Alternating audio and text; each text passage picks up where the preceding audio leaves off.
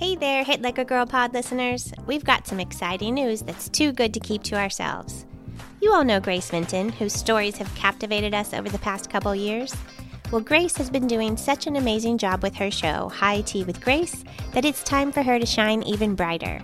Yes, you heard that right. High Tea with Grace has graduated to its own show with its own brand new RSS feed. While we've loved sharing Grace's episodes as special bonuses on the Hit Like a Girl pod, it's now time to give Grace the spotlight she deserves. So, what does that mean for you? To continue enjoying the compelling stories and insights from Grace, head over to your favorite podcast platform and hit that subscribe button for High Tea with Grace. Trust us, you don't want to miss out on what she has in store. Her latest series is dedicated to understanding the VC funding world, aka Fund Like a Girl. Thank you for supporting us, and let's show some love for Grace on her exciting new journey. Remember, search for High Tea with Grace and subscribe today.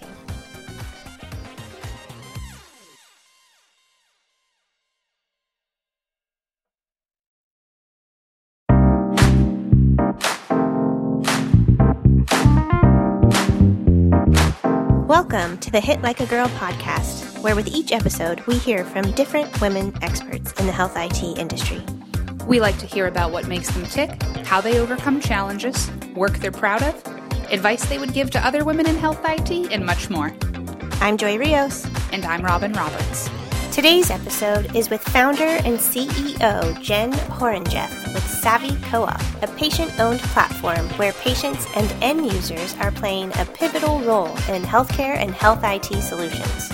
Savvy Co-op allows patients, healthcare consumers, and caregivers to actively engage and be rewarded in healthcare and tech ideas, development, deployment, and research so that patient centered design can happen in a very real way.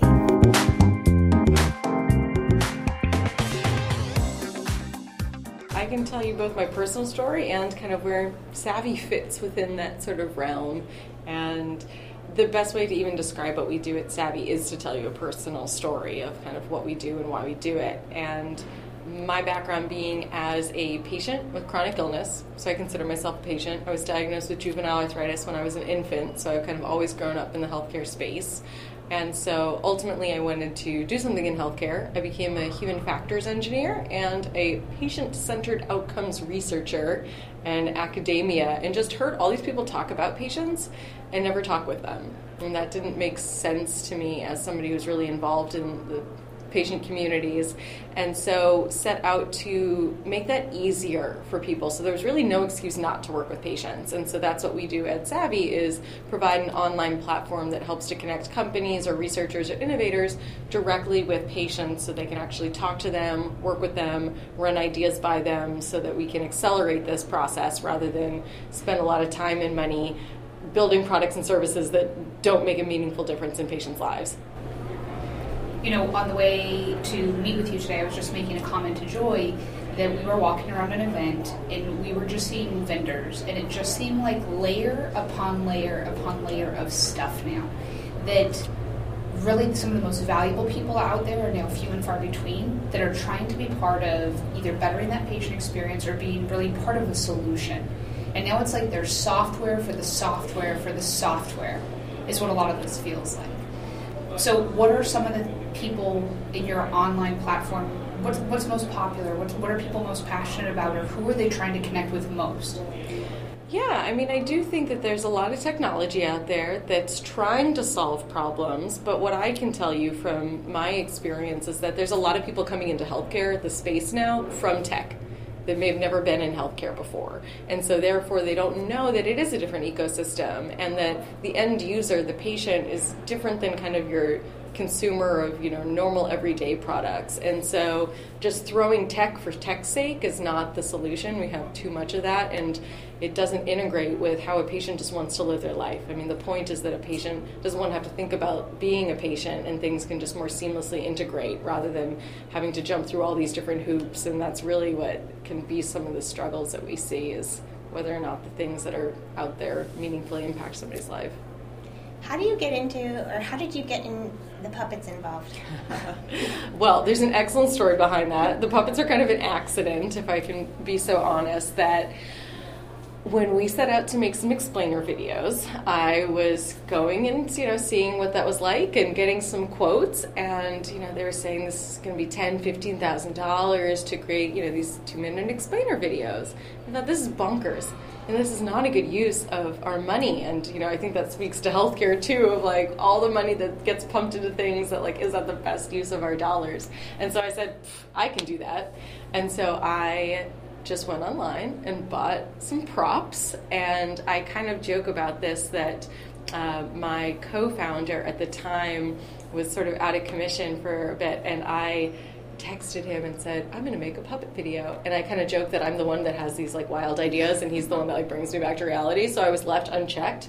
And so therefore I just went and made these little videos and then they could kind of took on a life of their own. The people loved the puppets. So it didn't, I didn't mean it for it to be this thing, but yeah. So is that a standard feature now if you're doing any explainer videos that it's with the puppet? All of our explainer videos are with our puppets. We even will make videos for our partners and explain what they do as well with puppets and with you know complicated props and they're all single take videos. We even did a series of videos too that we called messed up patient experiences where patients would submit all the you know bonkers things that they went through. They give us kind of a story, and then we were sort of acting it out with the puppets and props, just to kind of shed light on the fact that these things are happening. I almost feel like just kind of like maybe you might tune out your mother, that you stop hearing patients and what they're going through, and we've kind of just muted them a bit because people think that they're cranky or whatnot. They don't have the resources to do it, so what we found is by creating these puppet videos, people are at least engaged, and so they're hearing it. And while it might not be the full story, it's a, a way for people to kind of get reacquainted with what it's really like for a patient. So, how long have you been doing this? The puppet videos, or no, Savvy. the, the whole thing. The so uh, we formally incorporated at the end of 2016. Okay. So it's been just about two years now, but we launched our platform at the end of 2017. So it's been a little bit. But it's gotten a lot of traction. Yeah, I mean. It's it's been great. I think what makes us unique is our co-op structure and that we are collectively owned by patients. Anybody can join, and that makes them an actual co owner. They're a shareholder of our co op. And it's just a different model that people haven't been seeing before. And we, as patients, felt that that was important to restore the balance to the stakeholder that kind of has been left out of the process. And, and that's really kind of what I think has made us get a lot of traction and asking questions. So, how could we be doing this? And we're just really passionate about making sure that we're valuing patients. Can you highlight any examples of where, uh, through the platform, patients have now heard, have had their voice heard? Oh yeah, so that's what we have. Like I say, a, a gig board that we post all these different gigs. So we post new ones every week, and it might be testing out a new personal health record app, and they want people to come in and you know check it out, load their health records, see how it works, and it's amazing that the feedback we get from both sides, right? The clients, of course, they're getting insights that they never would have heard before. They say at times that it's even better than their product team because they just would never have been mm-hmm. thinking about it the way that the patients brought up. But on the patient side, too, it's really rewarding to finally be able to use your experiences for good. Because if you've been diagnosed with a chronic illness or cancer or any of these things, it can really strip your life away. And this is a way of using those experiences, however horrible they may have been, for good and kind of giving them a sense of purpose. So it, it's great to hear kind of that feedback from both sides. We were recently speaking with a physician who kind of almost felt the same way I think a lot of the consumers do is that things in health IT and healthcare are often done to them and not with them. So I think it's a great opportunity for them, for the products, the solutions, the gigs, this feedback to really be more community driven by its end users and patients. So I think that's really brilliant. Yeah, I mean, at this point, we just see it as a win win. On our end at Savvy, I kind of joke it's a it's a selfish thing, right? We as patients, we want companies or researchers or innovators to go and make better products and services, but yet they then get to go do that and they get to get their products to market faster and go make more money. We just want to make sure that we can all do this collectively, so that we're not just reinventing the wheel and things failing and never making it to market. Is there anything in particular that's been on your platform that you've seen come to fruition where you really feel like they incorporated the feedback of those people or really drove it to a better end product or you watched it grow maybe from earlier on to where it is now that you feel connected to or enjoy seeing? Yeah, I mean, there are certain products that have come back to us for different iterations, especially different prototypes. They want to get in people's hands and, and try it out. Um, but then, even simple things that can be just even marketing campaigns that they want to run by patients. Uh, one example is that we had a company that was trying to develop something in diabetes, and everything they had kept saying diabetics, diabetics, diabetics. And when you talk to people with diabetes, that's what they want to be referred to as people with diabetes, as opposed to I'm a diabetic. And so, even just the simple things, so it's more inviting. It feels like the language that that community is using. And that's even the conversation around our patients. Patients, are they consumers? You know, we work in the disability space as well. So, how can we think about making sure that we're using the, the right language and approaching people in culturally sensitive ways. So it's not just developing the physical product, it's also how are we then talking about it in the right way to that community. I can definitely relate to that. We had a perfectly healthy toddler son um, who was stricken by a really rare disease and went on this wild journey for a few years that ended with the worst possible outcome. But through that and what occurred, it really it really opens your eyes to other things that are going on in other spaces, kind of taking off those rose colored glasses in healthcare and what's going on. So I think as a caregiver and a parent, I can appreciate that. And I think even sitting here listening to you, I've heard you give so many examples where I feel like, you know what, I'd like to go online and do that or engage at that level or see what else is out there to almost in a bi directional way also elicit something. And not every idea is a good idea, right? the ones even vendors come up with, it sounds like yeah. in the diabetic, diabetics example. Um, so, next question. If you could snap your fingers and have any magical solution happen in healthcare or health IT, what would it be and why? Oh, that's excellent. I mean, I think some of the, the I was going to say the low hanging fruit, but it's so hard to reach that low hanging fruit, is just to make things work together and to, if we're developing out new technologies, how can we make it so that it's not the patient's fault for when they don't talk together? I'll give you an example from my personal life. I have lots of different specialists, and one specialist I waited to get in for, and I was trying to coordinate getting my records from A to B and ultimately they had to cancel my appointment because they couldn't get my records. And i had them. As a patient this is where you know they talk about the patient having access. I had access. It was on my phone. It already integrated with my other apps but it was still wasn't good enough. The health system wanted the hard copy. And so that's where you know, you, you try and you try, and as a patient, it's just exhausting because you were doing the right thing. You brought it all together on this new app that people were trying to create for you, yet it wasn't good enough. So until we can find a way for all of that to work together, it's it's going to be a challenge.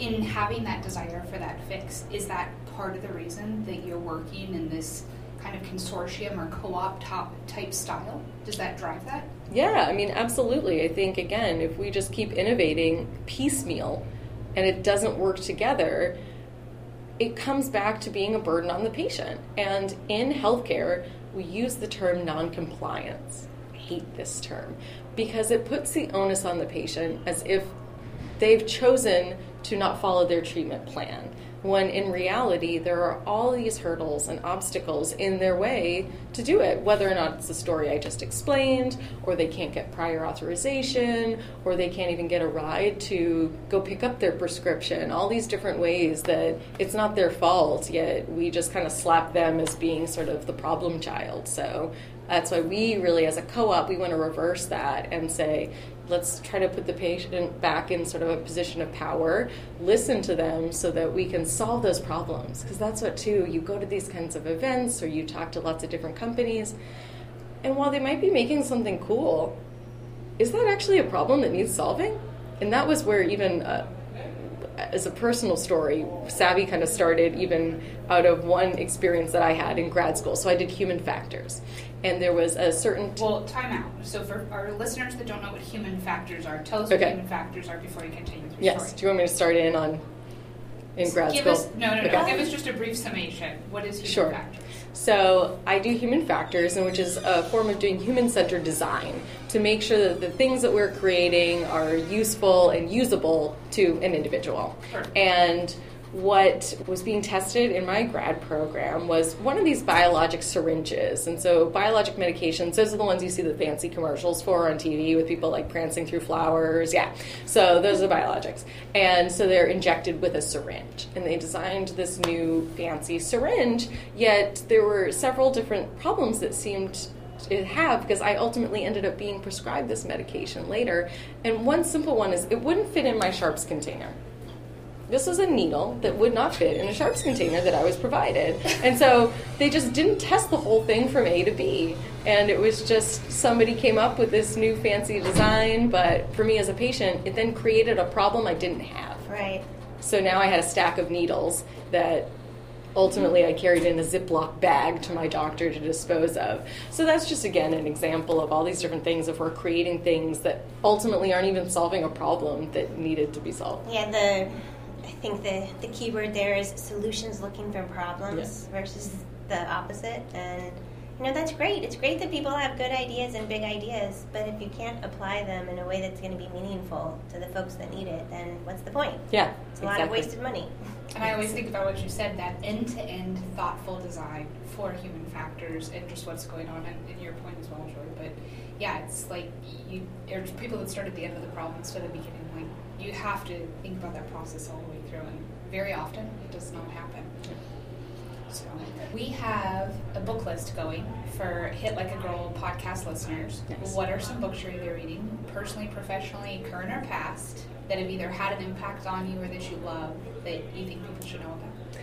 Excellent question. Well, I do love Brené Brown, so certainly uh, Dare Greatly and what's the new one? Dare to Dare to Lead is I think is the correct name for it. But yeah, just great. I mean, I just appreciate people that talk about vulnerability, and I think certainly talking as women, it's something that perhaps may come more naturally, and how can we use that as a strength? So I love, you know, thinking about that. Uh, another great book that I love, The Originals by Adam Grant. Uh, you know, I just, I don't know, it touches on something that just is kind of deep inside me. Feels like, yes, finally somebody honoring those of us that are kind of the misfits. I've never heard of it. What is That's it? cool. Oh, it's a great book. It's really talking about those who you could say feel like entrepreneurs that you just something doesn't fit right you keep trying and that could be as starting a company but it can be being an activist talking about suffragettes uh, you know giving all these great examples of people who are kind of pushing the status quo and making noise and trying to just do something different and the fact that you can do it on a, on a larger level but also you can do it within an organization so it can be wherever you are I love it. I have to ask you one other question because I think your mission is so unique. Where do you see Savvy going five years from now? Well, I would love to set an example of how we can fairly value patients and do so in a way that can still make a business profitable, but at the same time, you know, we can make sure that they are part of the innovation process and fairly valuing them throughout it. We also don't see that this is unique to healthcare. We want to make this something that we're mm-hmm. talking to people of various abilities in any sort of consumer product, right? We just want to make sure that even those that may have physical or visual or mental impairments that we're designing for them as well. So we're just looking to create a more equitable way of engaging with people so that we can create those better human-centered design products. And is there an ideal co-op member? Like, somebody who just wants to share their expertise, wants to be heard, and is willing to be part of something new and innovative to, to spread the good word and see what we can do better together. We're really looking for people who, you know, thrive on collaboration rather than competition and see what we can do to really drive innovation forward. I think that's great, and I love the bold and aspirational statement about setting, being the example for that. That's really, really smart. That's what it's it's hard to not practice what you preach. if you feel like you want to be somebody who's a leader in the space and create a trusted organization. So if we don't do it, then who will? Right. That's awesome. So, Jen, if people want to find you online in the social media arena, or they want to know more about Savvy Co-op, where can they find you, and where can they find more about your organization and mission? Well, you can go onto our website, which is savvy.coop. So it's S A V V Y dot C O O P. You can also check us out on Twitter. We are savvy underscore co-op. And if you want to go follow our fabulous little puppets, please do. They are also on Twitter as savvy puppets. That's adorable. Do they have names?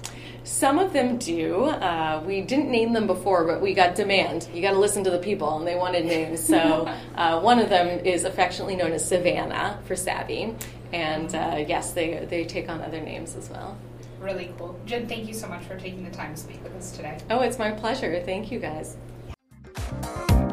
And thank you for listening to the Hit Like a Girl podcast. If you want to know more about us or this guest, check out our website at hitlikeagirlpod.com.